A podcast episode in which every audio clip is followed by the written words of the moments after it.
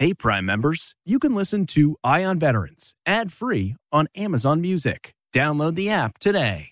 This spring, if you'd rather spend time enjoying your lawn instead of trying to keep it alive, there's good news. TruGreen is the easiest and most affordable way to get a beautiful lawn.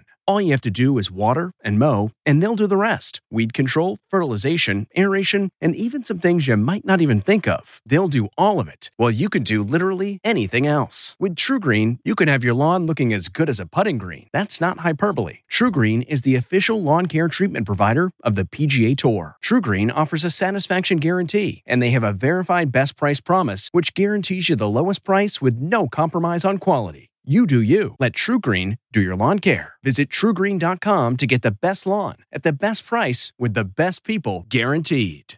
It's 3 o'clock somewhere. Time for a My Mochi ice cream snack. My Mochi ice cream is cool, creamy scoops of premium ice cream wrapped in sweet, pillowy dough. And get this all of My Mochi's fabulous flavors, like strawberry, mango, double chocolate, and cookies and cream, are only around 80 calories per piece. Talk about a guilt free, indulgent experience. Each box of My Mochi ice cream has six perfectly portioned, gluten free mochis that are great for grab and go. So feel good while curbing your afternoon cravings or the midnight munchies. Yeah, you know who you are with the joyfully chill sensation of My Mochi ice cream. Find My Mochi ice cream at Target or visit MyMochi.com to locate a grocery store near you.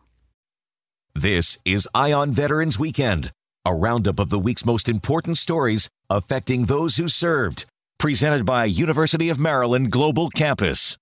There are nearly 20 million 20 million military, military veterans, in the U.S. Each week, we focus on their stories. Powered by ConnectingVets.com, This This is CBS Eye on Veterans. Eye on Veterans. Welcome to another edition of CBS Eye on Veterans. I'm Navy veteran Phil Briggs. This hour, we'll talk with one of the funniest and most irreverent vets in America, the former Army Ranger and Black Rifle Coffee Kingpin, Mat Best. I used to make comedy songs. So I played guitar nearly my whole life for like my brothers, and I was kind of a selfish comedian because I just wanted to make one person laugh. Mama should have told you coffee's only for closers. Step to me for my caffeine. Step to me for my Ranger Battalion really is the tip of the spear, and you're going out, you know, two, three, four times a night to kill or capture high value targets. sometimes it's not all that much different than Hollywood makes it look. It's just, you know, there's not a love scene at the end, or you know, there's not, Right. Well, sometimes there is. You know, let's not discredit that. Maybe.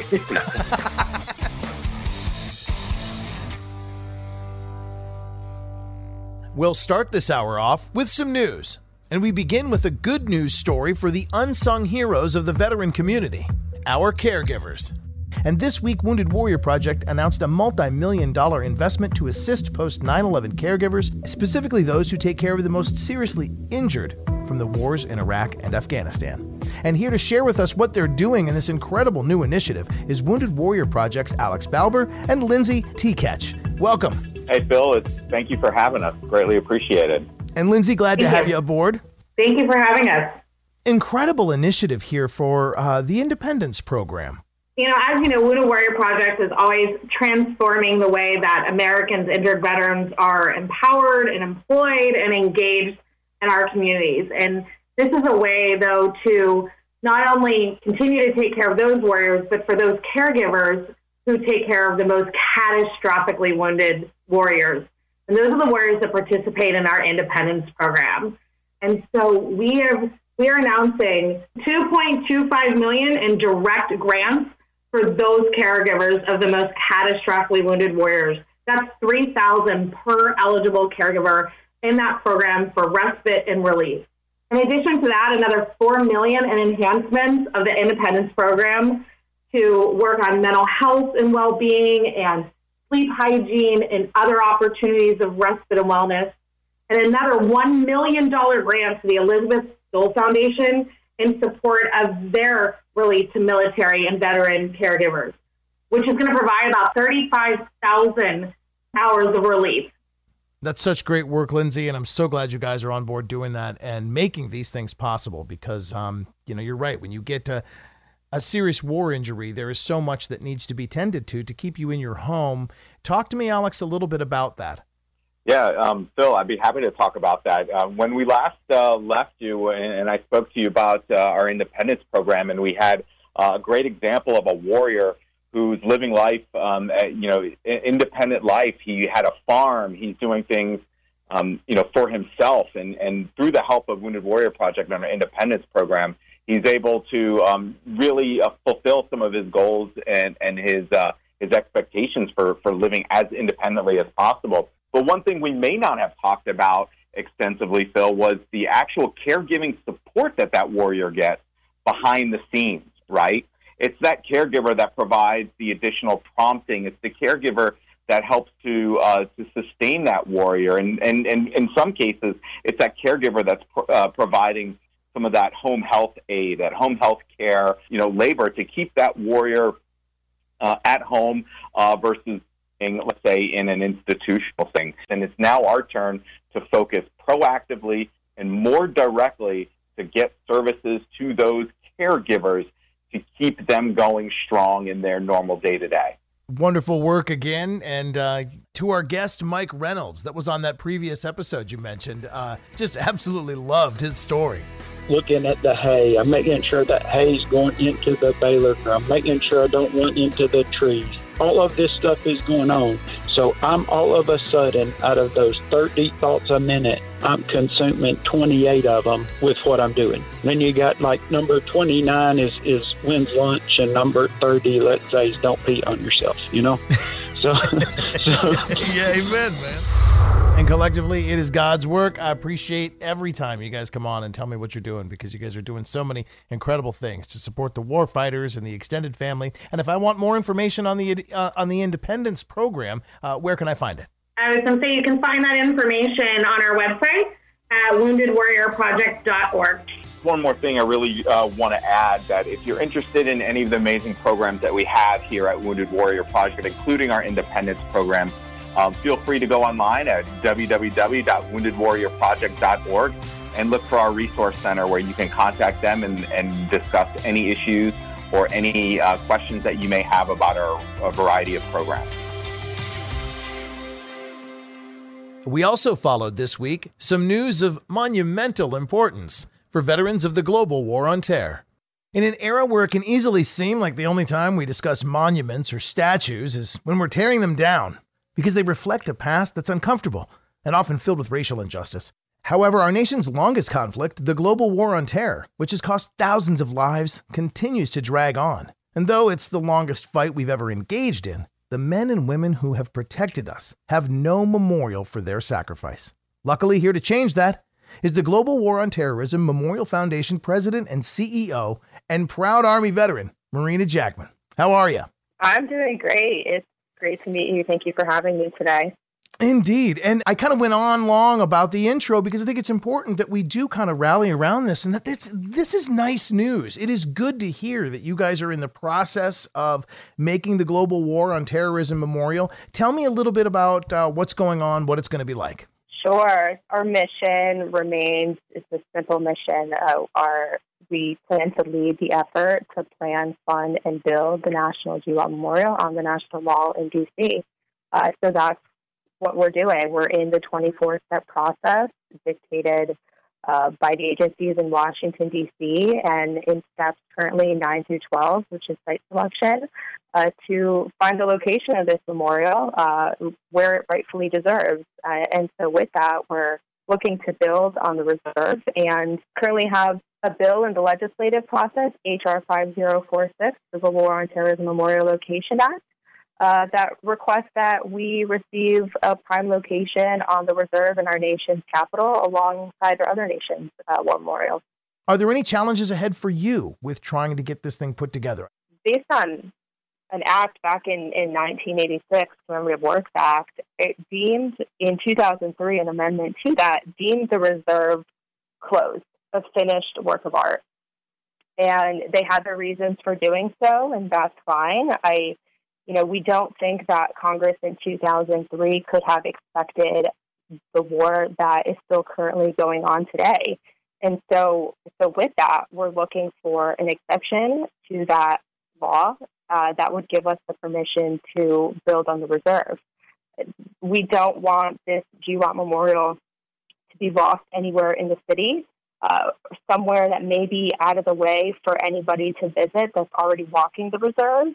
You know, it honestly re- deserves a prime location on the reserve alongside the Vietnam Wall and the Korean War Memorial just a natural progression of our nation's history, and, and that's rightfully where it should go.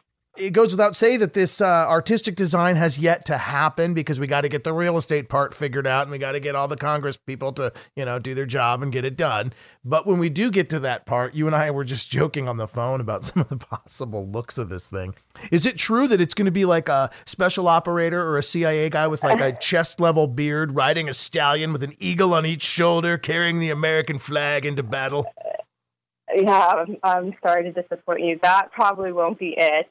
I I just don't I don't see that one fitting into the design. But uh, you you could submit that if that's what you choose to submit. I'll I'll encourage it. we wish you the best of luck in getting HR 5046, the Global War on Terrorism Memorial Location Act, pushed through Congress. And I know you're doing the right thing. And um, I just can't wait to see this come together. The Global War on Terrorism Memorial, President and CEO Marina Jackman, thank you so much for your time. Thank you so much. Now, when we come back, we'll meet the highly caffeinated and hilarious former Army Ranger and co founder of Black Rifle Coffee, Mat Best, when CBS Eye on Veterans continues.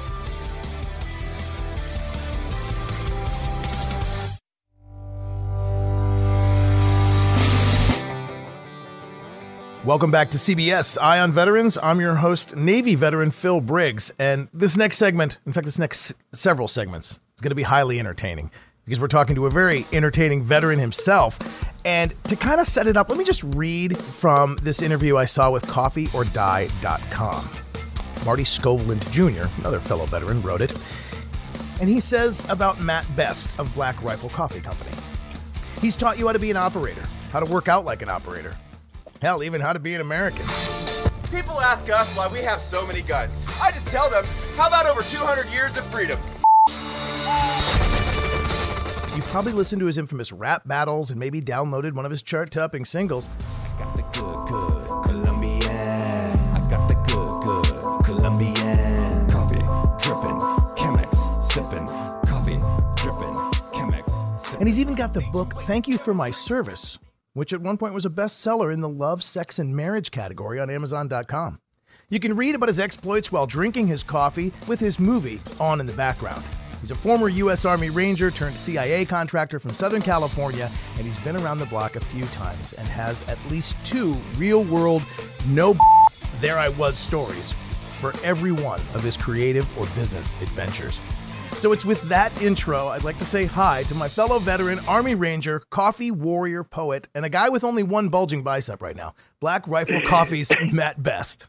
Mat, how are you? I, I love I, I love the one bulging bicep. Yes, that's great. Uh, thank you so much for having me on. Really appreciate your time. Yeah, man. I'm really excited to introduce you to the CBS Eye on Veterans audience because we kind of straddle two worlds here. We're on in military markets where people kind of know of you, but then to the civilian audience, you're still kind of like a novelty. Some people have maybe seen your videos, didn't know if you were serious. You might have scared them.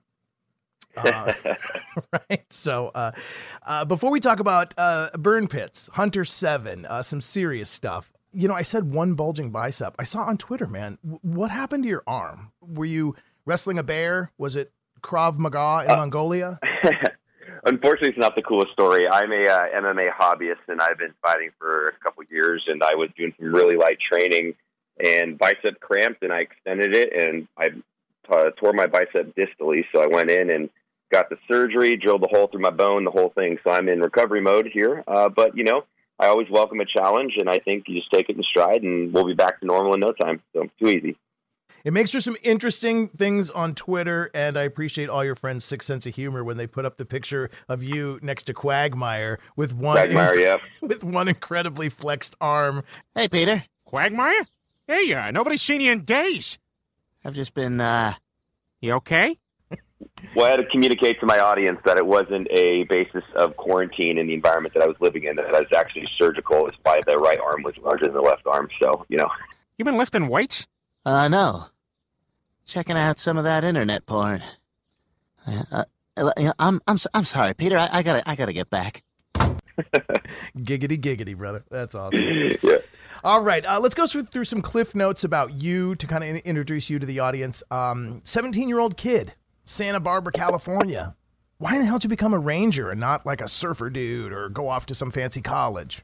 Yeah, it's kind of interesting. I, I from a fairly young age, I'd always been kind of obsessed with military culture. I mean, my my dad was a Marine. Um, you know, I had a cousin that was a Navy SEAL, and I remember looking through night vision when I was about eight years old, and I was just enamored. I was like, oh my gosh, these big like jack guys with their BDUs, and um, and then my two brothers joined the Marine Corps post 9/11, and, and kind of right when that happened, I knew that I wanted to serve my country and I'd watched Black Hawk Down, and I went, "Oh my gosh, these Ranger guys are so cool! I wish I could be one." And for some reason, I was too dumb to quit, and I made it through selection and was fortunate enough to serve with the amazing men and women of the uh, 75th Ranger Regiment, Second Ranger Battalion.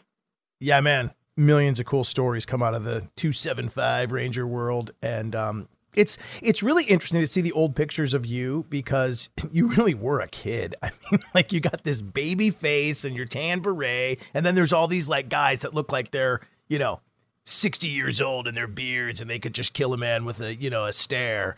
Um, that had to be weird when you first showed up and you were like this young kid. Yeah, I've always said that when I when I first passed RIP, uh, now known as RASP, and I got to Ranger Battalion, you know, I donned my tan beret and I thought it was so cool, and then I got humbled very quickly because you know, when you get to your unit, the thing with Ranger Battalion, it's not like you pass selection and then all of a sudden you're just one of the main dudes. It's it's an arduous process to grind your way up into being like an actual member of the team and then going through Ranger School. So um, I had a lot to learn. And thank uh, thank God I had great mentors, great team leaders and squad leaders. And yeah, it, it took a while to get there, but I think you know after my fifth deployment, I'd kind of proven that I was um, I could run and gun with the best of them. Five deployments, man, that's a lot. Um, and I know Hollywood always kinds of glorifies it. And let's face it, you know, we're both veterans. I mean, war is nothing to glorify. It sucks. But I'm a Navy squid journalist veteran, right? So I did most of my things just covering stories. I never really got that close to anything that went bang or boom. Um, and I know you guys always, you know, the battalion guys always have some cool stories. Um, is there any really cool oh there I was moment you remember that like you can share? Yeah, I mean, I put some of those in my book, but you know, it's it for me. It you know, I've always kind of lived in chaos. I mean, I have a tattoo that says I was born for the storm and the calm doesn't suit me. Uh, so I think that was what was most intriguing about Ranger Battalion. It was you know a direct action um, kind of light infantry unit where the whole premise was to kill or capture high value targets, and that that was really what I wanted to do. I didn't want to train necessarily in like peacetime. I wanted to go fight, and obviously when you're um, as, as the, the officers would say, tip of the spear. I think uh, Ranger Battalion really is the tip of the spear, and you're going out, you know, two, three, four times a night to kill or capture high value targets, and that obviously puts you in some very uh, dynamic situations, for lack of better uh, words it's just so cool to sit around the campfire, sit around the bar, and have a beer and hear about like the zipper entries or the little birds that pull you in over some weird compound in the middle of friggin' nowhere, and the dust is flying up, and you guys pop on your goggles, and doors are kicked in, and things are going bang. I mean, sometimes it's not all that much different than Hollywood makes it look. It's just you know, there's not a love scene at the end, or you know, there's not. Right. Well, sometimes there is. You know, let's not discredit that. Maybe. You know. sometimes. Uh, that's really kind of like the whole premise of why I started doing kind of satirical content. I think that the Hollywood depiction of us is tends to be kind of two two ways. It's either we're superheroes or we are broken veterans that are pill poppers, and I think there's really like we're just normal dudes and girls that were willing to do extraordinary things in the military. And I'm, I'm not saying me, but I'm saying the military um, veteran. And you know, you sign up, especially during a time of war, to serve your country, knowing that you're going to go in and get in situations that may require you to lose life, limb, or eyesight. And that, to me, is why I've been so involved post service in the veteran community because it, it's not. I think too often we get lost in the "thank you for your service," right? Yeah. Well, why are we doing that? It's because people raised their right hand and made an oath to this country to make it the greatest country of all time and go fight for it. And I think there's something truly tremendously great about that. And and then I will be forever indebted to the people that serve this country, and that will be my life mission to serve them. And we're going to get to how you're doing that in a few minutes because you are still doing some incredible things beyond just the brand you've made. But I'll say this the comedy alone helps service the veteran because we have that sick, dark sense of humor. And I love how you guys use that. And to the ones in my family that don't understand, they look at it and they just think, oh my God, how can that be funny? He's bleeding. He lost his leg. You just called him Lieutenant Dan. But there is some funny, dark stuff that we like about that. And you guys you guys serve it up. I couldn't agree more. I mean, uh, at least it's interesting because that was kind of the locker room humor, right? And you're not making fun of tragedy, absolutely not. But you have to kind of make light with Marjan McCobb's sense of humor because if you're going in day in and day out and nearly dying and risking your life, there has to be some levity in those situations.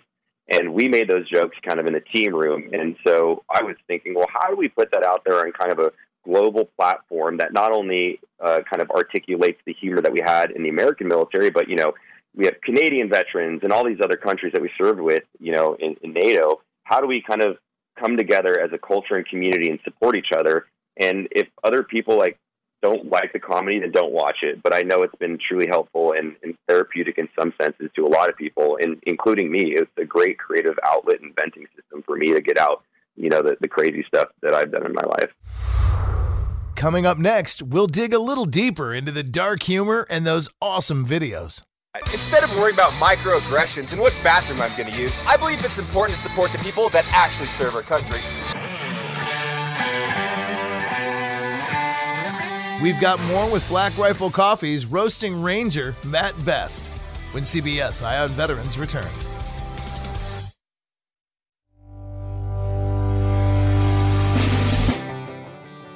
Welcome back to CBS Eye on Veterans. I'm Navy veteran Phil Briggs. Recently, I talked with Army veteran turned coffee kingpin Matt Best, who co founded Black Rifle Coffee after a career that spanned five deployments with the 75th Ranger Regiment. It was the unusual hobby of making music videos that eventually helped create one of the coffee industry's fastest growing brands.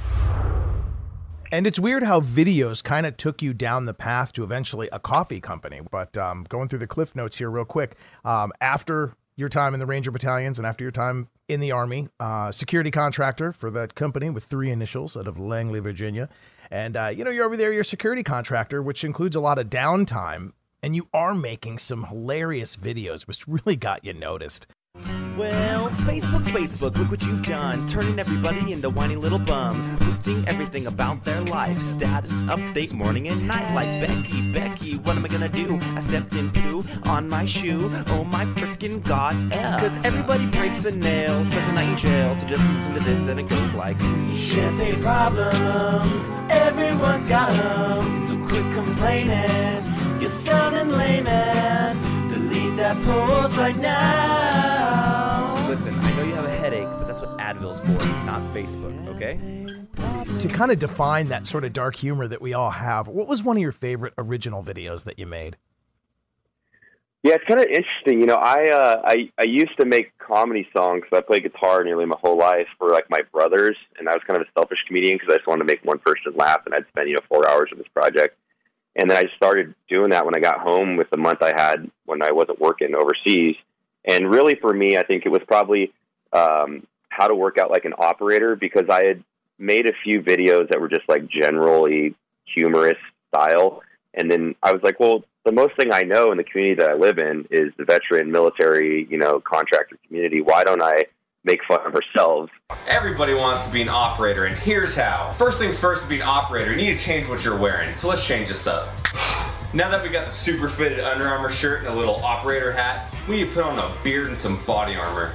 And that's essentially what I did. And I think I was kind of one of the first guys ever to, to do that within the community. And it did extraordinarily well. And so I kind of focused on that. And it's been really cool, man, to be honest. There's I've seen so many content creators over the years um, come out and have, have hit me up and said, Hey, I started making videos and this because of you. So it's kind of cool to be one of the OGs of, of the, the satire of military space. OG of satire, like the Yeah, the Dr. Dre of bad YouTube videos, you know? like the Hemingway of bad veteran poetry. I dig it, man. Yeah. I dig it. Uh, speaking of which, shameless self plug here for me, but if you ever want to team up, I have a great video idea, a great parody idea that's topical as of like 72 hours ago. But all that noise, all that mess that they're throwing at uh, Rob O'Neill, the SEAL on the airplane, you know, without his mask, and he's tweeting out about it. And I thought, wouldn't it be funny if I could get Delta Airlines to just cough up some coin and instead of banning a veteran, saying, hey, let's make a parody video with him as, get this, an air mask marshal. Oh, that's pretty funny. Yeah. he just goes around the cabin, you know, sneaking up on people, busting out between their legs on the floor. Put your mask on. I mean, I don't know. He's got he's got a tactical belt full of hand sanitizer and masks, you know? He's just he's he's he's the he's the guard of the air. Totally, totally. I mean, I'm willing to do a cameo. You could do a cameo. Just let me know. I mean, you you have the means to make that happen. I give you that idea for free. Oh, you're you're too sweet. Thanks, buddy. All right.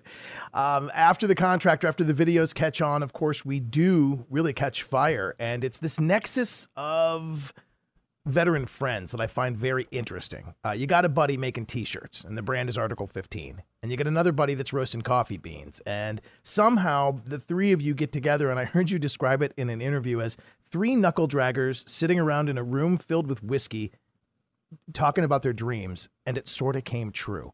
Yeah, honestly, I I, uh, I was making videos of my own, and then I talked to this other guy, Jared Taylor, who was doing production stuff, kind of in the tactical space.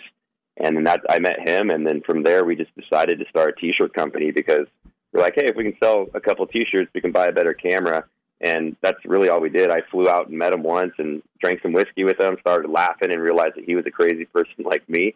And we started our first uh, apparel company. And then, kind of a couple years later, we ran into Evan Hafer, and he was a huge coffee nerd. It's what he loved, and he he was trying to build this brand. And we kind of looked at each other and said, "Hey, let's join forces because you know I want to work with people that I I really enjoy, and I really enjoy those guys." And so we all kind of came together, started laughing, and said, "Hey, let's try to make a business together." And we never realized it would become what it is today, but you know, if if opportunity is there, we're going to seize it, and we we love the work. So.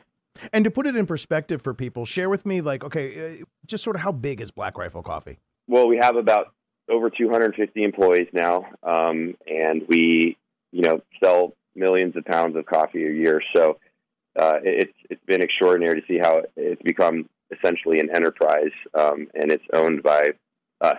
So you know, we're consistently every day trying to grow it, and then open brick and mortar, and then roll out our franchise program because we really want to build a community around the company and employ and empower veterans to be a part of it so they can work for a company that they're kind of psychographically in line with and they believe in the mission, they believe in the brand, and we're not going to stop. so Nice. And salty sense of humor required, I would imagine, on any job interview. hey, I love I, I'll take a cultural fit over someone that's an expert sometimes. So yeah, right. And I love the Christmas videos. I've always wanted to tell you this, but uh, the one where you guys are playing Christmas carols by hitting rifle targets. Bing, bing, bing, bing, bing, bing, brrr, bing, bing, bing, bing, bing. And you guys, I just that's I always have to add the full auto in there during the edit. I'm like, we just need a belt fed to shoot for the sake of it because America, you know. so awesome. And uh, let me see. You guys are expanding. I see a Black Rifle Coffee store getting ready to open up. Uh, I think it's in Texas, is where I saw that online. But where are they scheduled to open up? We're going to start seeing these like Starbucks, only for the gun nut enthusiasts with tats and sick sense of humor.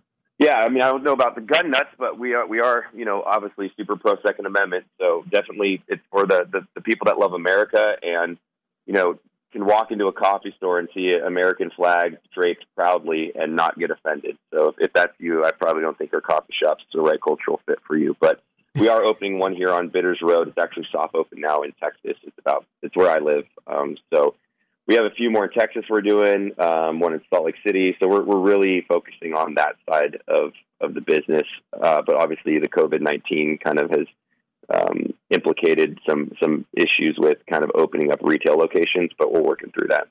It would be awesome if I could help run the one in DC just to like make some comments and have some fun every morning and see the look on some people's faces that are part of this I don't know what they call themselves, moral majority or whatever, but it would be awesome. The, the the woke movement, yeah, no, uh, let us know. We're always looking to open up franchises, especially in uh, coming next year. Oh, that'd be awesome. I'd be like, okay, man bun, you're next. What are you drinking? Yeah, okay, got it there. Well, I, th- I think one thing to say too is we we roast all of our coffee in house, and we take massive pride in being a super premium coffee company. And I think some people look at the brand and go, "Oh, they're just crazy gun guys that you know sell coffee." You know, that's we, we take it very seriously, and we have you know direct trade relationships, and we, we do coffee right. So we're we're proud. Most people buy it because of the branding, and then they stay because how good it is. Mm, okay. Coffee's not just a business. You really do like it. You drink it. Um, I read a piece by Marty Skovlund Jr. where he actually asked you about one of the craziest places you ever drank coffee. Share with me that story because I think that's so cool. Well, I mean, I, I've drank coffee in really weird places, but I'd probably say, uh, you know, me with two team members and uh, an indigenous force in the mountains. You know, like Kurdistan, probably one of the coolest places. Uh, you know, walking around with AK-47s and making a little campfire and, and roasting coffee right there. I think that that is such a good depiction. I think what a lot of us look at coffee as is such a community-based activity, whether you're you know out, out at the, the lake or you're going fishing or hunting or in the military before your brief. It's like we all come together, share that cup of coffee, and then we go we go do what we got to get done. So um, it's kind of similar to what I did up there. Is just share it with the guys, wake up, and then um, go shoot some stuff. I especially like the way you described the fact that there might have even been a language barrier there, but you guys are like using some broken language skills, but saying like, "What's Yeah. the word for what Yeah. I'm seeing? Valley or sunset or sunrise?" And I mean, there you are. it bridges that like you know divide between cultures and all of that. And I was very close to those guys, and I spoke you know the language very broken, but a little bit. And so same thing, we'd sit there and drink coffee, kind of look at each other, and be like, "How do you say mountain?" You know, they teach me that, and it, it was uh, very fond memories of, of that time in my life. When we come back, Mat Best has some really cool words for anyone feeling depressed by how much 2020 has sucked.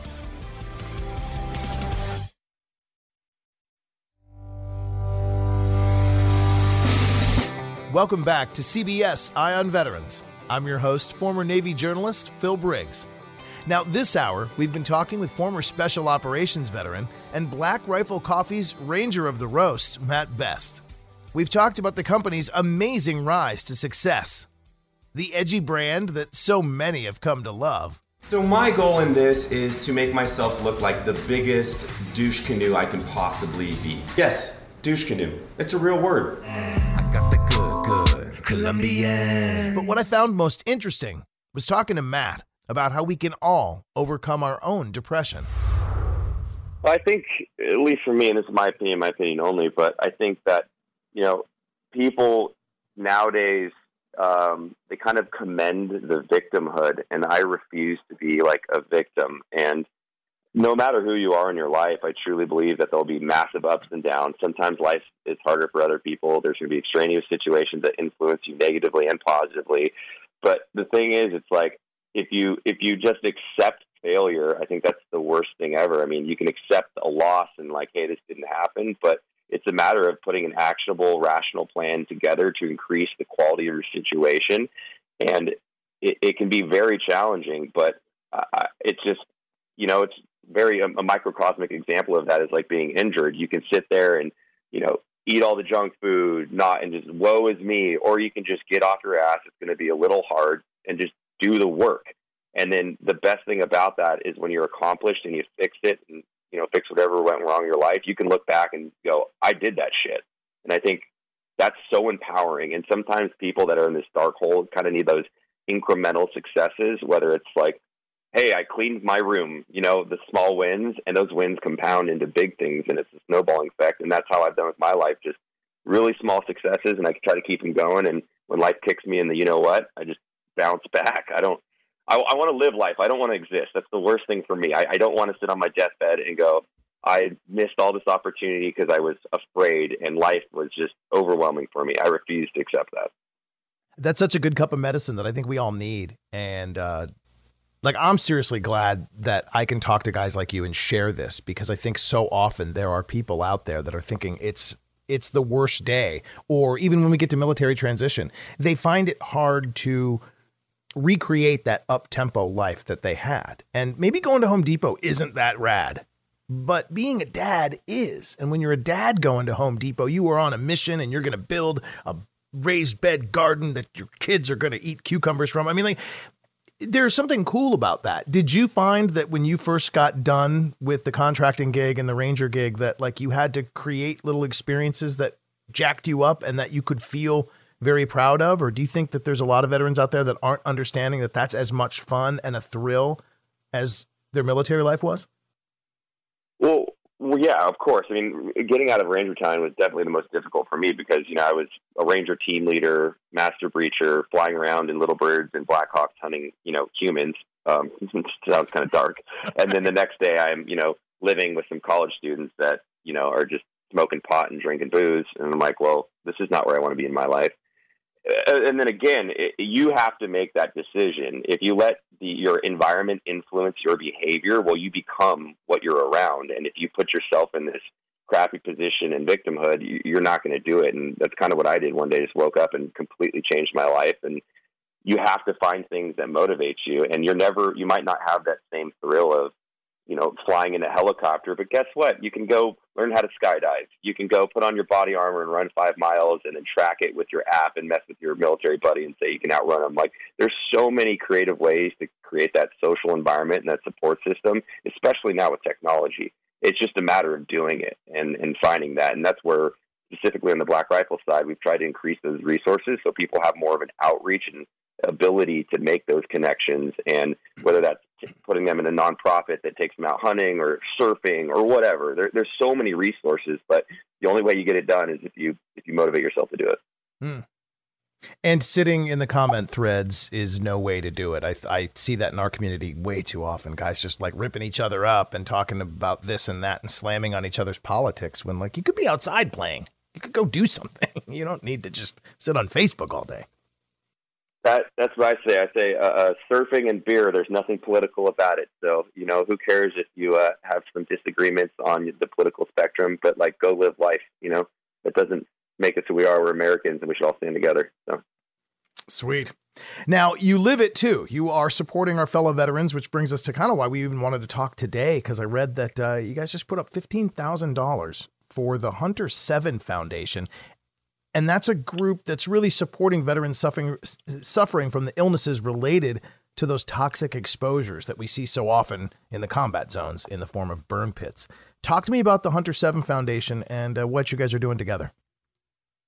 Well, I believe the Hunter 7 Foundation is the only um, non government um, kind of entity that can do medical research. And so, you know, there's a lot of these um, kind of publications that are coming out about toxic exposure um, in Afghanistan from burn pits and whatever other crazy stuff we have. And so, you know, that's just a small portion of what we're trying to do with the whole company is how do we help people that truly, truly need help? How do we do research? How do we support organizations that are trying to fix and cure and figure out what's happening to these guys that were exposed to, to this. And, you know, we work with a multitude of nonprofits, but that's really where we want to do is how do we impact the individual? Because that little, you know, terrible motivational speech I just gave earlier, the only way we can get those guys and gals back into it is if we address the, the issues medically with them first, whether that's loss of limb, PTS, um, cognitive function as far as TBI, CTE, and all these other things that, you know, 10 years of deploying will get you, or even a couple years. So we really want to focus on organizations that are impacting the individual and making a drastic change in their lives for the better. And then we can put them in the fun stuff and, and get them back to living a quality life because that's the whole point. Yeah, yeah. And what I like about you guys taking on research is the fact that um, that's kind of been like they're out a lot of VA representatives from Secretary Wilkie on down, you know, say, well, Congress needs to mandate that this is a connection and they need to give us the ability and the power. And it just seems like everybody's hiding behind a stupid excuse. I, I, couldn't awesome. agree more. And there's another organization that I, I, work with and I donate a lot of personal funds and um, sit on the board, but it's called the Boot Campaign. And that's the whole reason I donate my time and money to them is because it, they put you through a clinical like whole individual treatment. So they come in, do blood work, do a brain scan, and they find out what's specifically wrong with the veteran, and then we treat it. Because the problem is with I think with the VA and a lot of stuff that has happened over there is you know they're they're treating um, symptoms, not the cause. And it's you know a band aid on the bullet hole. It, it only goes for so long, and especially if you're putting antidepressants and then people self medicate. So we're trying to find what's wrong because every individual is different. Their circumstances were different. Their service was different. And if we find out like, wow, your marriage is going to crap, but that's because you got blown up and you have 40% memory loss, then you can put them through cognitive therapy, and that's the fix. Doing great work, man. You're making coffee. You're making my mornings better. Uh, your videos amuse me. Your tattooed covered self on all the videos are just hilarious. Keep up the sarcasm. Keep up that salty, dark humor. And uh, let me know, man. I want to open a Black Rifle Coffee in DC. Seriously, let's uh, let's uh, have some fun with the woke folks and serve up a great flavored coffee. I, the woke folks that like that out. heard it was the, the soy boys or something? I don't know. the soy okay. boys. Yeah. I love it, man. We'll, we'll connect offline. Eye on Veterans Weekend has been presented by University of Maryland Global Campus. Choose from 90 plus programs and specializations to accelerate your military or civilian career and find out how our dedicated military and veteran advisors can help you navigate your benefits to save you time and money. University of Maryland Global Campus. Find out how we're made for you. Visit umgc.edu. Hey, Prime members, you can listen to Eye on Veterans ad free on Amazon Music. Download the Amazon Music app today. Or you can listen ad-free with Wondery Plus in Apple Podcasts. Before you go, tell us about yourself by completing a short survey at wondery.com/survey. The Hargan women seem to have it all. From the outside looking in, we were blessed. My mom was amazing. But as detectives would soon learn, there was a lot going on inside the Hargan household. Ashley and I have been calling my mom and the house and Helen. Okay. No one's answering. 63 year old Pamela Hargan gunned down in her own home. Her youngest daughter, Helen, lay dead upstairs. Patrol, when they arrived, assumed or thought that there might have been a murder suicide. But for the detectives on the scene, there were things about the scene itself that were concerning to us on day one. Who would want to kill their mother and their little sister? There is no boogeyman here. It is exactly who we think it is. I'm Peter Van Sant from 48 Hours. This is Blood is Thicker The Hargan Family Killings. Listen to Blood is Thicker The Hargan Family Killings early and ad free on Wondery Plus. Hi, this is Jill Schlesinger, CBS News business analyst, certified financial planner, and host of the Money Watch podcast. This is the show where your money is not scary. It is a show that's all about you. It's your questions that make it possible for me to provide unconventional and entertaining insights on your money, and maybe more importantly, on your life. Follow Money Watch wherever you get your podcasts. You can listen ad free on the Amazon Music or Wondery app.